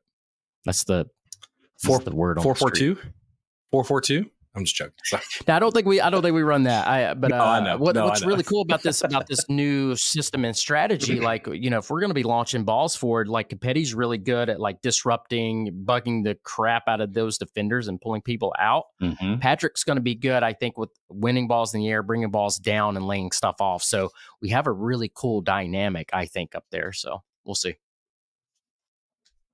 Yep. Yep. Uh, all right, so let's jump into some of the the questions we got asked before uh, before we start recording. Then we'll jump back to any comments we have as well too. So, the first one is from our our good friend Matt Chantry. Uh, what were you most pleased with from the win, either tactically or a specific player, and what concerned you the most? I'll start with you this time, David. So I, I mentioned it earlier, but I'm, I want to say just the style of play and tactics that we had. That's what I was most pleased with because for me, in my mind that's a style and system of play. So it doesn't, I don't want to say it doesn't matter who you play, but like if you get that set and you get the players to buy in and develop and identify talent that will match that style, you can plug, I don't want to say just plug and play, but you'll be able to plug people in and be able to keep that style of play going. Um, you had players making runs, you had balls attempted to be long balls just because of the wind, it kind of stopped and stalled at times. But um, and that was what I was most pleased with was the style of play from Dean Smith and the and the boys. How about you, Matt? I I think we played well in the back. I think we covered well, like I said earlier. Defensively, I thought we were really sound. I I like that we were able to kind of go on the break and go out wide and have some chances uh, with Tavares and with with Vargas. Um, but you got to give it up to the defense, man. Like I I said that we were going to win one nothing on soccer and coffee and I doubled down on MLS fantasy. I took Malanda and I took Iuri as my uh, oh. two guys on defense. If that tells you anything, that's how that's how much I believed in these guys. Um, had Westwood on the bench, but I, I I had I had a feeling I was like I think at home this first game we're going to keep a clean sheet and I'm just so very proud of of of these guys so uh I'm just I'm excited about the season. So yeah. I, uh, I, know I know it's on a follow up or maybe another question later on, but I guess uh, just to kind of piggyback off of this, the one thing I wasn't super thrilled about, and I know it could also just be because of the way that our roster is built currently and the, the lack of depth that we have really throughout um, outside of midfield, um, was really the timing of subs. New York got really yeah. aggressive with that towards the towards the end of the game, and it seems like we started to lose a little bit of gas and let mm-hmm. New York have a few chances. There was one where Nathan Byrne whiffed on a header, and New York just kicked a field goal basically and whiffed it. Um, that could have been a tying goal. Um, I think if it was mm-hmm. the game last year, we would have gotten scored on. Uh, but yeah. that's my only kind of feedback on that was that like it seems like the wingers and the midfield got a little gassed towards 75th minute or so. But again, going back to the depth that we have at wingers, we're, we're thin, so there's not much we can do. So I'm yeah. interested to see how that's adjusted while we're on the road the next few weeks. Yeah, yeah. I, yeah as a quick aside, I was looking uh, at. No, go ahead, Corey. Sorry, I think there was a little bit of lag there, but yeah, I, I I was looking at the clock at the 75th minute, and I was like, "Ooh, man, this is a little uh, deja vu, a little bit. Like, where's these subs, man?" Because I agree, but uh, to to your point, David, there we are a little thin on where we needed those subs to be. Um, in preseason, we saw I we saw like Brecht kind of move out wide and Arfield in the middle, but that doesn't really give you a lot of defensive cover. So I don't know if that was the the move at all. So uh, I think we'll have a, a, lot more options. You know, we'll have Bill back, um, we'll have Patrick back. Um, you know, we have uh, Brandt that's almost get you know getting there. So we'll have we'll have some more options and everything like that. So that's the thing. Like we won this first game with like a very slim bench and we kept a clean sheet and we don't have our DPs. Like this is really exciting stuff. I'm just I'm pumped, man. Yep. Yep. Totally. All right, so I, let's jump. Sorry, to- sorry. And uh, one more thing. Sorry, just on. I, I guess I thought Brecht actually played pretty well, especially for the versatility that he showed. Yes, he needs to. I think he needs to be a little bit more solid on the shots that he takes and the power and accuracy that he does on a few of those but there was multiple times where he flexed out wide, he dropped back, he pushed up. He was doing exactly what we need as as a cam to, to help hopefully do this. Now, I need him to feed the ball to Enzo a little bit more, but I thought that it he did pretty yeah. well for his first game in his true position for the yeah. for the club. Yeah. Yeah. All right. So we'll jump to the next question. Uh, we're keep, keeping it going with the Mats. Uh, Matt Nolan this time asks, uh, 60,000 plus fans have witnessed consecutive home wins at the bank. What do you see fan wise for season three? Continued penetration of team in the city's mind share, stable, decrease because we aren't the shiny new thing anymore.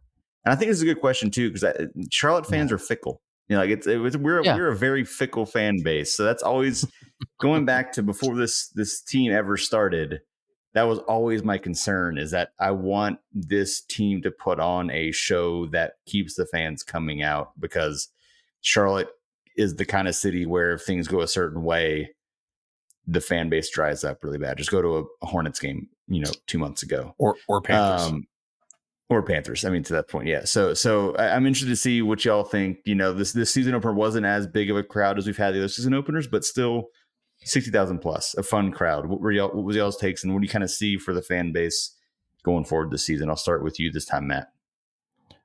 Well, the city doesn't have a lot to cheer for right now. Um, I I I want to say I want to say last year I think we saw some attrition, saw some um, attitudes that weren't the weren't the best. We weren't winning, we weren't losing, we were tying a lot, and uh, you know I don't know. I was exhausted last season for for whatever reason. I, mm. I, mm-hmm. think it was a real struggle. This this season though, just I don't know. It just feels different. I I I have more energy. I th- I feel like everybody has more energy and we're ready to go. Maybe it's I don't know what it is, but like we got a new coach, we got a new system, we got new players, uh, and I think there's some hope there. And then winning this first game, winning cures all. So I I you know we we text uh, uh, WFNZ today to try to get them to talk more about Charlotte FC. We need that stuff. Uh, we we want to get everybody in the city on board. We need news outlets to talk about the team more. Uh, so I, am excited about the season. I think more people are going to get involved. Like uh, in my seats, I saw new people around, um, and I was I heard a couple to my left. Uh, they had just bought uh, season tickets in that spot because usually, like kind of in front of me to the left, there's kind of like rotating people but like there was a couple that bought season tickets this year for the first time. So I don't know. I don't know what tickets uh, sales are like or anything like that, but um, I don't know. I feel like there's just more energy this year and more excitement. Maybe I'm wrong. Yeah. How about you, David? Yeah, I think um, I'm going to say like going back to Nolan's reference there. I'm to think I think it made it, it just stabilized and kind of kept the same status quo for right now. I, I was really glad that we finally got that monkey off our back that we were able to get three points and score at home with an upper deck to kick off the season. So that's mm-hmm. exciting. Do it with the first game of a new coach. Exciting again, right? Um, but kind of similar to what Swift said. I don't want to say that the team has used up the goodwill, but the team used up some of its goodwill last year with the results that we had, just some of the attitudes, the drain that we saw again. Um, we've like it or not, we sold two of our three most expensive players this offseason. While it's the right thing to do, us hardcore fans know that. The casual fan doesn't know that. All the casual fan sees is like how I see the Hornets, and they're like, oh, they're offloading Gordon Hayward. Okay, cool. That means they're just sailing it in, right? But that's not the yeah. case. Um, you know, so Hornets fans know that's not the case. It's the same thing for Charlotte FC. Us selling Kamil and Karol is not us sailing it in. It's us improving our roster. And so um, I, I, think it stabilized it. I think if they continue to win the next few weeks, I would be I would fully expect Bank of America to be rocking at the end of the month next month if they come back with six or nine points in the next few weeks. Yeah. Yeah, I, I, I really think I'll, I'll, throw this up. This comment up from from Brian Marley, who says winning always brings people folks back to the bank. Like that's always my hope.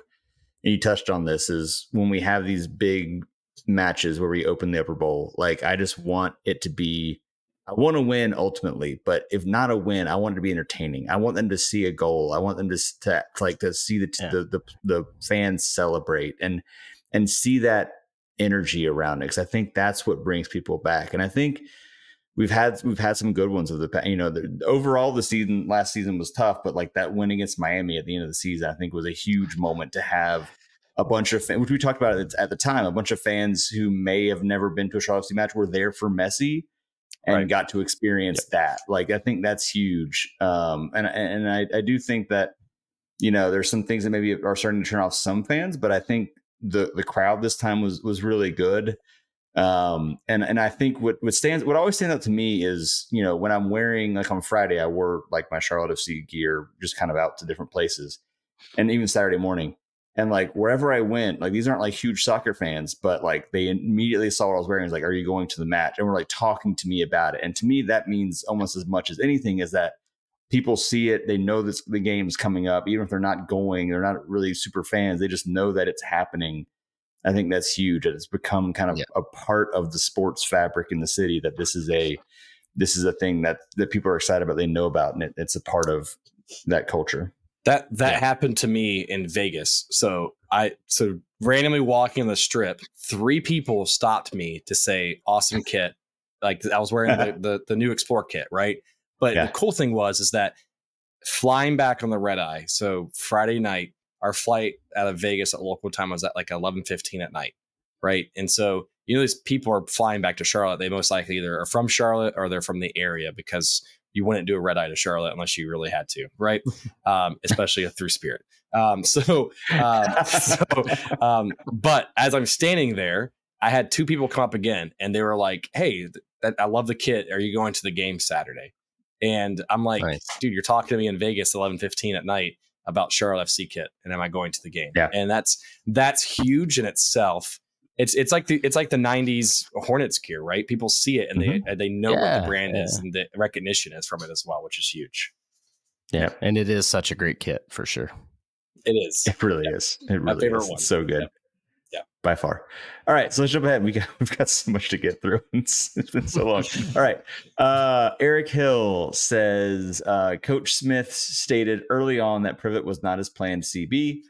With Privett's chemistry with Malanda and in a Smith system that won't leave them on an island, other than depth, do you still see any need to upgrade the center back spot, or should all the focus be on upgrading the attack? I'll start with David this time. I think I'm trying to alternate back and forth. So yeah, David. so I would say the priority right now, and then heading into early summer, is the attack. I think the defense and the depth and the players you have can get you by the first third or half of the season. I would still, even though you see what you got in Bill, new system, new coach, new new year, continue. You know what you got in Privett at this point. Hopefully, Pedro can continue to improve and get some minutes here and there. Um, I would say then summertime is where you get depth at CB if you need it, or go for a starter if you realize I need to upgrade this position. So it's not priority one or two. I would say it's probably priority three or four on the on the Mhm. the want and needs list. yeah, Yeah, I Matt. I, I agree. You you need to bolster the the attack. We need to make sure that we're scoring goals. Uh, especially, I, I think we need some wing help. Uh, maybe somebody in the middle, but yeah, center back. I mean, you have you have Bill, but keep in mind, you know, Malanda, you know, also needs a break and also needs help. So we we do Correct. need some help there. Uh, we do Yep. have Diop, who actually was playing some center back, and actually Pedro Sure. is kind of playing in a different position. Um, so, and again, you saw when he came in, he did not play uh, um, in the back. So we need some help there. But yeah, I, I I think you can try to get to.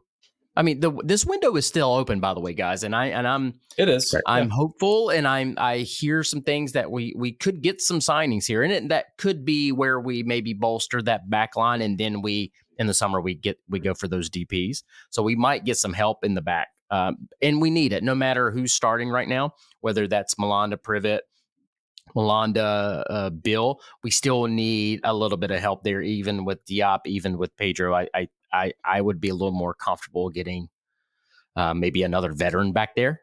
Uh, but we'll, but we'll see. This window's still open. There's still room to to make improvements. Um, but we'll we'll see kind of what the team does. But that's that's kind of what I'm hearing. I think I think we'll see some more moves, guys. Yeah. So I'm going to jump ahead to a question that you just basically answered. I, I just want to see if any other thoughts on it, but I did want to. I did. No, no, no. It's great. I just want to shout out. Greg Fenwick asked the question: Do you anticipate any other incoming moves before the end of the window? If so, what outgoing moves would you think could happen to make room if that needs to happen? Even, um, but yeah, uh, you, you touched on it. But anything else you want to add around any possible moves before the window closes? No, we- we may see some folks move back down to Crown Legacy, uh, especially some of the folks I think were on on the bench this game. Um, yeah, I, I think I think we'll there is a possibility to make some moves now. I don't know if we're going to be going huge. Like I said, like I just said, like I don't know if we're going to wait to the summer to get the DPS, but I I, I foresee Right. something coming. Yeah. Okay. Cool. David, any thoughts? You want to move on? No, we can move on. I I, I think Swift All right. answered it well. Cool. All right, I'm going to keep jumping around uh, some questions here. Um, we got some fun questions. I'm going to come to those later. All right, uh, I'm going to jump over to, to to Ted. I'm going to say Polfit. Is that right? Ted Polfit. Uh, the best substitute to come off the bench. Bench. The best substitute to come off the bench. What, what sub were you most happy with in this match? I know we talked about him coming on late and and and all that, but but anything stand out to you? I mean, I, I would just say out of the subs that we have, because we didn't have that many, I would say, like I think what Scotty Arfield came on. I think that's probably the best one that we had. But that's did he come on? I think he did, didn't he, or no? Yeah, yeah, Yeah. yeah. I mean, it's. He did- Yeah, yeah, he he did. Yeah. He did. I mean, because I'm just thinking Yeah. about who came on and when. I just there wasn't really much impact that we had with our subs in that that short stint of the second half. I I think it was good that Berchimas was able to come in. Oh yeah, Um, sorry. Yeah, I was. yeah. No, that's that's all right. I mean, well, the, the, they, didn't. None of the subs made Im, really any impacts at all. Right. Now, correct. Yeah. Arfield was the one that Berchimas could have squared a ball to, uh, and he was open, and I'm just I was about to lose my I don't know. I was going crazy in the stands when when we didn't make that pass, but um, because again, I I I am worrying. I'm like, oh my god, they're gonna they're gonna get a last minute equalizer. Like we've got to score a second goal, and we just had so many chances. But uh, no, it was it was good for for the young man to to come in, uh, get a run out in front of all those fans. It's a cool story. He's a phenomenal Absolutely. talent. Uh, we need to get the best out of him pretty quickly because I have a feeling he's going to have a, a, a, big career and probably bigger aspirations overseas.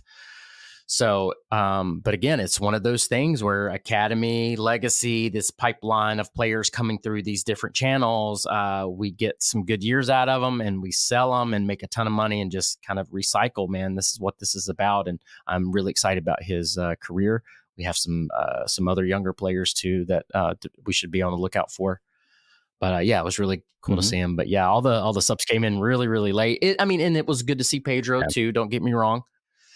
Uh, like I said, he played a little different position than I think we were all kind of like. I think we all just assume he's going to play center back, and I don't. I don't know that that's going to be the case, guys. Uh, I'm kind of hearing some things, and uh, I'm hoping he can start training well. I hear some concerns, but like I, I, I, it was good to see him out there, and I'm I'm a big fan of his, and I hope he continues to get some chances. Yeah. All right, so keep moving on. Uh, we've touched on this a little bit, but I'll throw this question from Brandon Hurst. What are your thoughts on Tavares? I think we've mentioned him a little bit. We haven't talked in depth about him. I feel like in this episode, so I wanted to bring up this question to to to see what other thoughts you had on the way he played um, and, and thoughts on him moving forward. So uh, I guess if I'm alternating, I'll start with Matt this time. I I, I made a a full video basically about Tavares and a Crown Legacy kit, and I may have been petty. And, I may have been petty and threw it back up uh, on Instagram because I was just like, yeah, see, I, I told you, I'm a, I'm a big fan. I just saw a lot of people kind of poo pooing this him and this whole Crown Legacy thing and us not signing players. So maybe I was a little little petty there, but um, no, he, he's he's awesome. I love him. He's tall. He's fast. Uh, he again, kind of like everybody, he made a couple of poor decisions where he could have passed it or done something else. But first game, overall, I thought he was amazing. Like those set pieces, he, him, him, and Patrick on the field at the same time is going to be super scary, and I can't wait to see it, even if it's a, a sub type of situation uh, I just have high hopes for him, and I, I hope everybody's excited and and kind of see like, man, this is kind of like a good signing. You, you know, if he if he were to, here's the thing, if we would have signed him overseas and he came and had the game that he had, everybody be like, oh my god, this is amazing. So I think it's even more amazing that we signed him last year and and had him at Crown Legacy off of our books, right? Um, which is a brilliant move and he's just sitting there waiting. So I, I don't know. I'm I'm super pumped about it. And I'm just so glad that he got to start and played well. That's uh that's interesting because like you're right. I mean, everyone was claiming for for Mello for two years straight, and I think Tavares showed more in this game than Mello did the entire time he was here for two years. And I'm just like, and you and Vaughn both called it. Vaughn was saying like, hey, listen, like this is a guy that you know Cambridge got a lot of like praise. I know, and I think even Vaughn brought it back up on Soccer and Coffee on Saturday that like Patrick Agyemang and Cambridge and uh, Petrovic and everybody else is getting all this praise, but why is no one mm-hmm. talking about Tavares? And mm-hmm. um, yeah, you know, one thing because I'll be honest with you, I didn't watch many Crown Legacy games last year because, like, frankly, I you know I'll forget that they're on. I can't go back and watch them or anything like that. So I and not being local, I couldn't go. So I didn't get to see him that much play when he started playing Saturday night, I was like, holy shit. Like, yeah, he is tall, but he's also yeah. a lot faster than what I expected to see him. That's what I'm a, saying, the, the man. Very, yeah. The very like first, I think three or four minutes, there was a play down the side where I'm like, dude, he's outrunning the defender. Like he, this is this is creating a chance now all of a sudden. And then yeah. there was like in the second half, he did this like little like you know, back heel kind of spin kind of move and was able to like get mm-hmm. past money. So he's got skills. He's got the ability to do it. And you're exactly right. Like if if we signed him overseas like we did Vargas last year and then this was his first game, people would be losing their shit and buying Tavares kits yeah. right now because they'd be like, "Oh my god, he's my he's my favorite player. He's you know yeah. overseas. This is exactly what we need." You know, he's yeah, sneaky well. fast, man. Just like Patrick. People, I mean, you think somebody that tall is not fast, but him and Patrick are both like really, really fast. Uh, and Tavares led the um, Crown Legacy in scoring, so he's a he's a really good talent. Talent. I mean, still, you know, kind of raw. He's going to make mistakes, and um, again, I, I, there were a couple of times where he could have made better passes, and um, and, sure. You know, I still worry about him positionally sometimes when he needs to get back and everything like that. But uh, again, that's coachable. Dean Smith loves him, by the way. So I, I think we're going to see a lot of Tavares. He may not start every game, again, depending on who we go out and get. But it's just a, another amazing piece. Yeah. So kudos to the not, scouting team wherever you found him. Good job. so not to uh not to compare players and be mean or anything like that. But do you remember Kamil Jóźwiak's first game? Who? No, I'm just kidding. Uh, yes, but no, but but but like no, but like think about it, right? Like it wasn't a memorable game. He basically scored a goal in his very first minute or very first ten minutes of his very first game. Like, yeah, it wasn't a goal. Yeah. Malanda cleaned it up, etc. But like, he made an impact in his first ten minutes, and Kamil mm-hmm. took almost three quarters of a season before he was able to make an impact like that. You know what I mean? So um, yeah. I, big kudos to the the scouts. Big kudos to you know Thomas and Losandro and all those people and Zoran for the FO creating a, a, a deal for this and Bobby, et cetera, to be able to get a player like this in the Crown Legacy and convince the player to join Crown Legacy and be there for a year and then get promoted to the, the team because he probably could have been sold to go somewhere else than a second division US team. Yeah. Yep. Yeah. Absolutely. All right. So let's uh let's let's keep moving through. Um, I'm gonna skip a bunch of these. Sorry if you send in a question. I'm not gonna ask it because we we talked too long yeah, about Fred. Good. Yeah, it's um so ne- next next time we won't we won't talk about bands and from, stuff. We'll get we'll get right to them. Maybe. Nope. Don't make promises we can't keep. All right. So uh Donnie asked two questions. I'm gonna skip the first one and focus on the second one, which is um after the history made last night, being Saturday night, winning the first home opener, the first time we've won a home opener, realistically, how many points would be acceptable over the next three matches? Um, so Matt, you touched on this a little bit earlier on, saying that like you wouldn't be surprised if we drop some matches, don't get a ton of wins out of this, but but what realistically are you expecting from from the next three? I'd like to see at least four points I think that I think that would be we. I think we do need to pick up a win. Uh, I think I think a yeah. loss is is okay. I'd like to see us get a draw. Um, but I'd like for us to pick up a win. This is gonna this is gonna be a real big test for this team and our defense too. I, I think playing at home is very different than playing on the road. We're really gonna see what this our defense is made out of. I worry about us scoring enough on this road trip, but uh, but yeah, I, I I I would like for us to four at least would be good. I'm okay. Like yeah. I'm okay if we if we drop one here. Yeah. So to build off that, I would be okay with anywhere from four to six points. So the reason I say that because we were all pissed with how of a, bad of a slow start we had last year. We did not get our first points until game four, which was against Orlando City and then we were able to get a draw, a draw. So we were able to get three, four, five points in the first one, two, three, four, five, six games last year. So the fact that we're already at three after game one is an improvement, I think, in itself. Not to jinx yeah. us, but yeah. if we can get another three points, we'll be already at our total for what we had in the first two months last year in the first two weeks or three weeks. Yeah, and so I and I and I say I say I'm okay with with four only because we we won our game and most of our division either lost or tied. So we're already two points yeah. up on folks, uh, or most mm-hmm. of the most of the league. And and I mean it's tough, Except man, playing back. Uh, well, yeah, whatever. Um, but having to the refs the refs help them help them out. I'm not whatever. Um, but having to play back to back to back away games without coming home at all. That's um, yeah, that's a tall order, and uh, and where we're going to play those games too is also tough. So I'm going to give the team a little bit of grace here.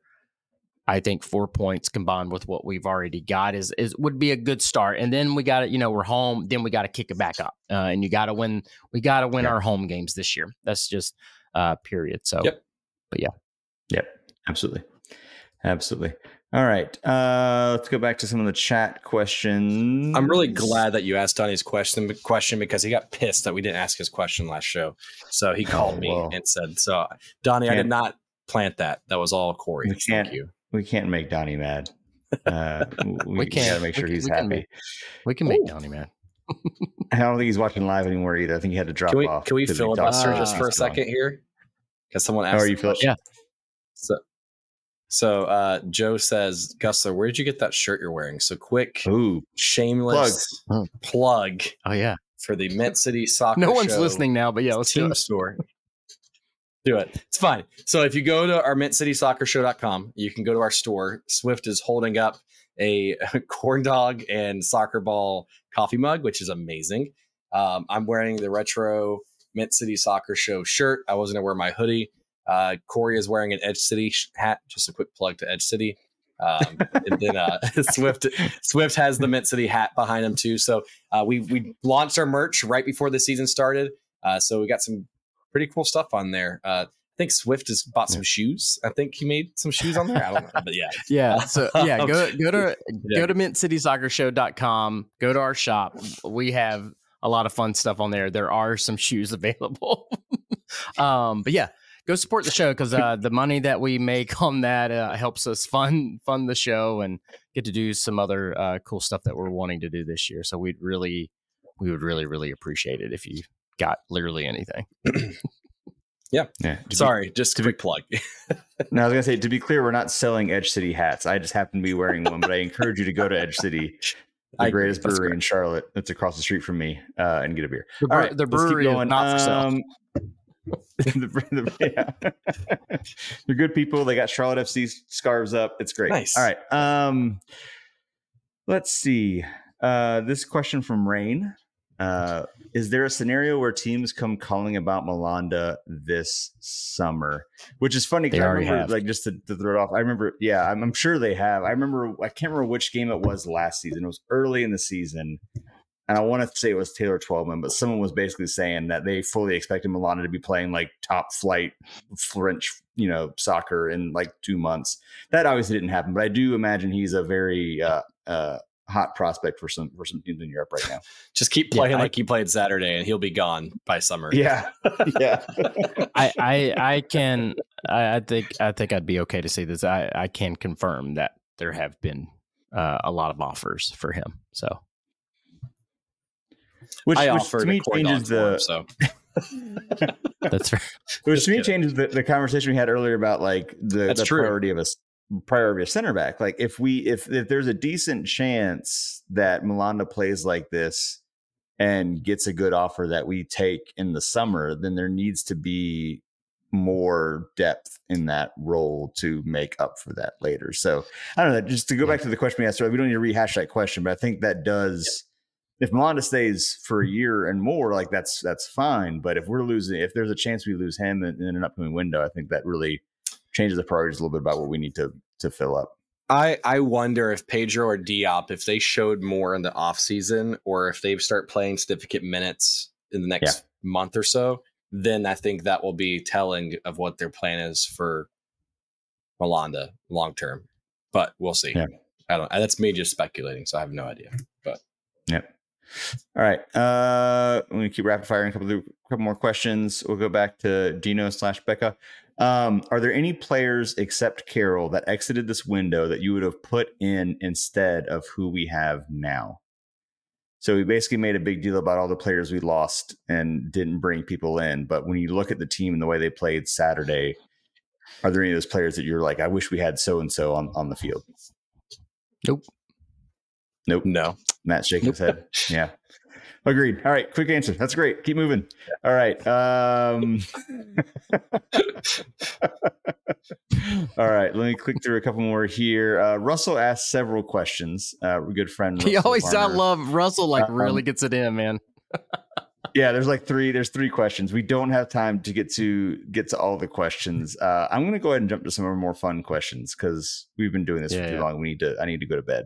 All right. So his third question is: If you were the defender in charge of buying Dino a bottle of wine for Saturday's clean sheet, which would you buy? Are y'all wine people? Do you have like wine knowledge? Because I don't. I can't So- answer this question very well. So. I'm gonna I'm gonna give my goofy answer first while while Swift does this. So to clarify, it's Dino buying the bottles of wine for the defenders for the clean Right. sheet. I- so I thought Yeah, that was the thing, yeah. but So, I, I, I just read the question as it was. But yeah, sure. yeah, sorry, sorry, Rusty. So but it's flipped. But if I'm Dino shopping for um for these defenders for their clean sheets, um, depending on how messy of a clean sheet it is, because there's games where you're like, oh, that shouldn't have been a clean sheet. Like we should have been scored on, right?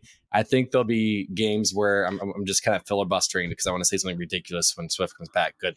So it, if it was a messy clean sheet where um, it's like, oh, we, we probably didn't deserve a clean sheet, like it was a goal, but it got called back or something like that. I'd be like, all right, boys, we're getting you some. Uh, what's the one that has like the lighthouse on it and has like the bird or the the seagull? I'm, I'm trying to think. I'm not a wine person. You're I'm not a wine person either. person. I, I'll buy him some like white Zinfandel if it's an ugly clean sheet, right? Like some box wine, and say, "Here you go, boys. Thanks for the clean sheet. This is this was kind of dirty, so here you go." Now, Wow, if it's a horrible coach. Th- that's that's if that's if it's a dirty clean. So you missed the explanation, Swift. Now, if if it's a, dirty clean sheet, Some some some Franzia for a dirty clean sheet is what we're So- doing here. Like we're just going full box wine. So then, but can so can it? I, I if it's a really good one, then I would just be like, let's get him some port. Let's get him some like mead, doing something like just something very exquisite and just be Dublin. There, that's what it is. Thanks, Joe. That's what I was saying. Like if it's an ugly clean sheet, you give him that one, and then if it's a beautiful clean sheet, you're like, man, you guys really bailed us out here. Thanks for getting us the point. Um, you know, X Y Z. Here's some nice mead or some port or something like that. So over to you, Swift, that actually knows something about wine. Look at that wax dip bottle. Get out I of say here. it's got wax. You know it's you know it's important. Hold on, I, we got to Oh. we got to spotlight this. Hold on, okay, let's There get we this up here a little. that's what you need to get. Bella Bella Glos. It's a Pinot Noir A from Pinot Santa Noir. Barbara. Ooh. Yeah, that's th- this is good. If you see this in a store, you should get it. Pick-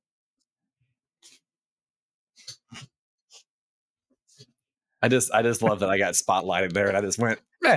And, and I'm not I, I'm not a crappy coach. I don't care about dirty or clean sheets. As long as listen, it's whatever listen, I'll just I don't even know what a dirty sheet is. Like, Listen, I I'm just- makes it- yeah, I would just give it to you. like a skid mark. Yeah. Oh. Yeah, it's just weird, man. I don't know. So- So all I'm saying is I'm here Oh. making content for the show. That's all I'm saying for it. But yes, I, I would buy them a nice, nice, nice wine. all right. Uh, I'm, I'm, Yeah. I'm going to ask two more questions so we, we can get out of here. All right. Yeah, so one, this is Oh, yeah. this this this question is unhinged, but I'm going to ask it anyway. Um, Roy always asks the best started- questions, dude. we started we started off unhinged. We're just gonna we're gonna close this way. So Roy Coles, Yeah. uh, asker of many great questions, uh, asks: Would you rather be an amazing virtuoso at any instrument, but only if you play naked, or would you rather be able to speak any language, but only if you close your eyes and dance while you are doing it? Oh I'm, I'm just gonna rip the bandit off and just say I'm gonna go with the any language because then at that Yeah. point I can explain it to the person in front of me of why I'm dancing and closing my eyes is because it helps Sure. me speak their language. But that's the only thing I would do. Yeah.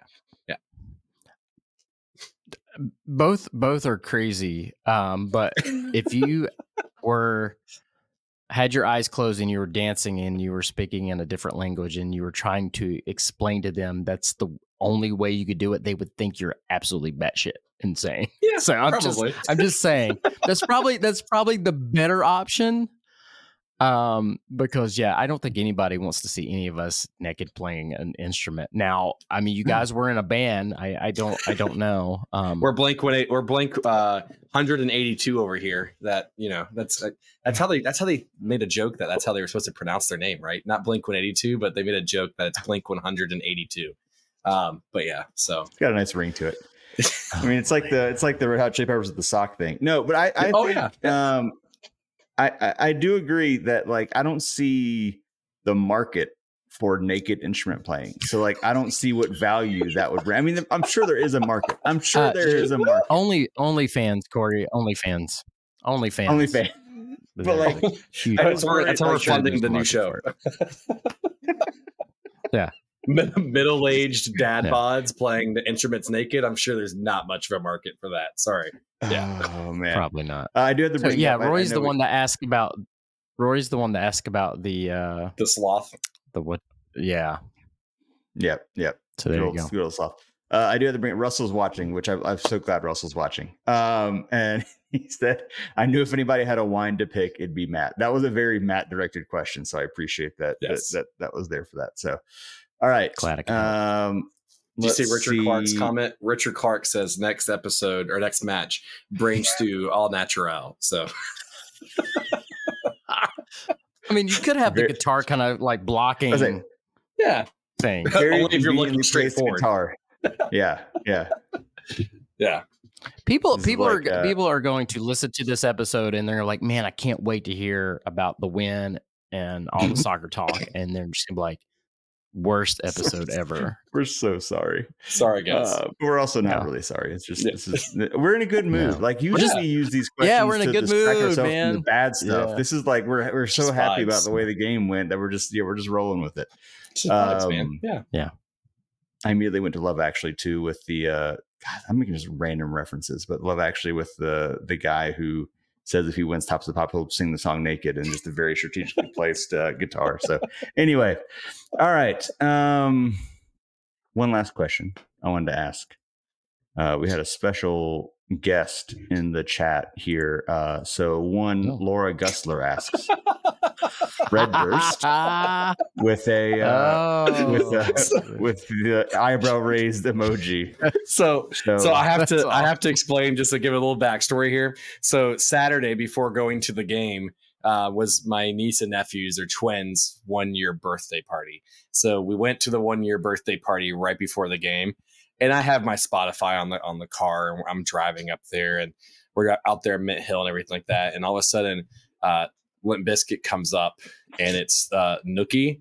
And she is just sitting here looking at me about the, the lyrics of so take that cookie and shove it up your yeah, shove it up your yeah. Like that is what's happening in the car. And she's looking at me and she's like, "What the hell is this?" And I'm like, "It's Fred Durst and it's Limp Biscuit and it's Gastonia in the '90s." So like this is this is this is happening right now. And so I introduced her to Fred Durst. Did she um, not know? She didn't know Limp Bizkit and Fred Red Durst. No. No. Oh wait, really? Oh, yeah, she wow. she had no idea. So Oh, I, I introduced her to that. She's Um, she's living a better life than we are. If she's avoided Limp Bizkit at this to this point in her life, like, I- good for her. I can't I even wish I could do imagine that. not knowing. Yeah. it's a Man. different it's a different like era too like we're all over 35 here so my wife had just turned 30 so she's like like fred durst coming out she was like six Mm. Yeah. Yeah, Yeah. that. okay. but Good for i gonna her. put this up here brian says Yeah. I, I need the red hat so next episode i'll see if i can find a flat brim red hat for us um, and see if i can introduce the show that way so maybe i'll do a, a card do another episode. maybe i'll do a card break dressed as fred durst you know be nice get some nice JNCO baggy yeah, you got to do another one of those. Yeah. There's a new set Yeah. coming out. So when the new set comes out, I'll uh I'll get a box and do do a, a live stream from that. So Do you so think, I, do you- I- go ahead, go ahead. I was gonna say, do you think Fred Durst likes soccer? Like, I, he, what is he doing right now? Do you think we could? He's touring. He's Uh, they're, they're is he making still new touring? music. Yeah. So no, Oh, so okay, hold on. Oof. So when I when music comes up on shuffle like that on my on my thing, I start just like this is just a dad moment, but like I start googling and like Wikipediaing people just because I'm like I wonder what's Sure. happened to Fred Durst. You know, let me just see what's Yeah. happening. So like, dude, the dude was like in like what is it? Is it Bonnaroo, the one that's in Chicago? What's the music festival up there? Lollapalooza. Lollapalooza. Yeah. They played Lollapalooza like a few years ago, and the dude comes out dressed like um, a 70s like Starsky and Hutch like police officer. He has a blonde hair wig on, a blonde mustache, like sunglasses that are huge, comes out there dressed as that. And then most recently, he's now cowboy Fred Durst. So he comes out with a country accent, like tight jeans, cowboy boots, big belt buckle, flannel shirt tucked in, and he's like, "Y'all know what time it is." That's you know, and it's so it just went down a huge rabbit hole about Fred Durst that I know way too much. He's just about. finally he's finally embrace, embracing his his inner Gastonia is what it sounds like. Gastonian? He's, Yeah, he's yeah. fully just leaning in. He's fully leaning into it finally, which is which is good. That's good for him. I like that. I like that for him. I think we need to get that image of him in that mustache and wig as the the image of this episode. I think it'd be really good. It's really set the stage for people watching this and listening to this. So they know what they're getting into. Like So this I've got- this is gonna, I've got this is one gonna be a weird thing. one, y'all. Oh yeah, go ahead. I've got one last thing before it comes up. So, and it, I'm not going to do it Swift, so don't worry. So, but I'm gonna I'm gonna crowd fund this idea and crowdsource or whatever you want to call it. So I'm gonna I'm gonna get the name of this out there. So I have an idea for a segment for the next episode, everyone, where I give rapid fire questions to Matt Swift, and he has basically he can only answer it in like one or two words, like yes or no, or a name of a person, whatever it is. But I had this stupid idea of it calling it Matt Swift swiftly made hot takes. And so, like, if it's a terrible name, it probably is. Um, tweet at me, share it in the chat, um, put it in Slack, a better name of what I should name this. But I just want to make sure I give a moment for Swift to just either say yes, no, and it's gonna be stupid things like, like Matt, like what's oh, like Matt, do you prefer beer or liquor in a tailgate? You know that kind of thing before the game, and he has to answer it without hesitation. What with what what it is. So, um, please give me some ideas so I can better tweak that moment for the show. I I don't want to do any of that. You're gonna get If stuck with it. Like I'm stuck with the corn dog. You're gonna get stuck with it if people pick up on it. This this is the episode that that broke Matt. Like he just won't show up again. He's like, I can't. Him and It's, him and Vaughn are gonna start the smart podcast, and me and David are gonna be stuck over here doing talking about Fred Durst. It's gonna be Okay, a real we- dark time. It's maybe gonna be Corey- dark time. me and Corey are gonna make like the middle school S like on the as our logo and talk about JNCO jeans and Lee pipes. It'd be great. while while Swift and Vaughn do Uh, the smart if show. you guys we're want to- here doing this. we could start another podcast that's separate where we just talk about nonsense like this. So I mean, Oh, I'm all man. for it. I'm all for it. Uh, Matt, anything? Thank else you guys wanna for close with sticking with us before in we this go? episode. Yeah, Yeah, please. Thank you for so much for sticking with this. Please make that No, the top I- 10 I'm almost episode of certain- listens. I, I'm almost certain everybody wants to get the hell out of here if they haven't already tuned Yeah. out. But nah, thank, thanks everybody for for tuning in. If if you're still with us, a couple things. Please subscribe to the channel, like the video. It helps us out. And yeah, if you want to help us out further, go go to our website, mintcitysoccershow.com. Go to the shop. Uh, like I said, just helps kind of fund some of the stuff that we are doing and some of the stuff that we want to do. We want to put out some more content, do some more videos and things like that um, that are actually soccer related and maybe some Fred Durst related content. Who knows? But uh, yeah, just thank everybody for for hanging in there. And um, hold on a second, I do While he's pulling something Thank- out, we should get Fred guys. Durst to do the show like intro, by the way. Go ahead. There we go. thank you for this, by the way. Um, soccer sheet, Yes. Buddy Award. Thank you for voting us for uh, best podcast. Uh, here we go. We- That is we have to turn that we have to turn that award in after this episode. yeah. I'm I'm pretty sure we will not win this again. Um, but but thank you for letting us win it this time. Uh, I do appreciate it for sure. Tamagotchi corner. That's great. That's all I got, man. Yeah. No, Rain let's- says, "Look let's- forward let's- to time. Got let's corner." get outta here. Yeah. I know I'm having All fun, right. but thank you guys for the re- uh, the award. Really appreciate it. It was really awesome to, to win that. So thank you. Yeah. All right. We'll see you next time, y'all. See you guys.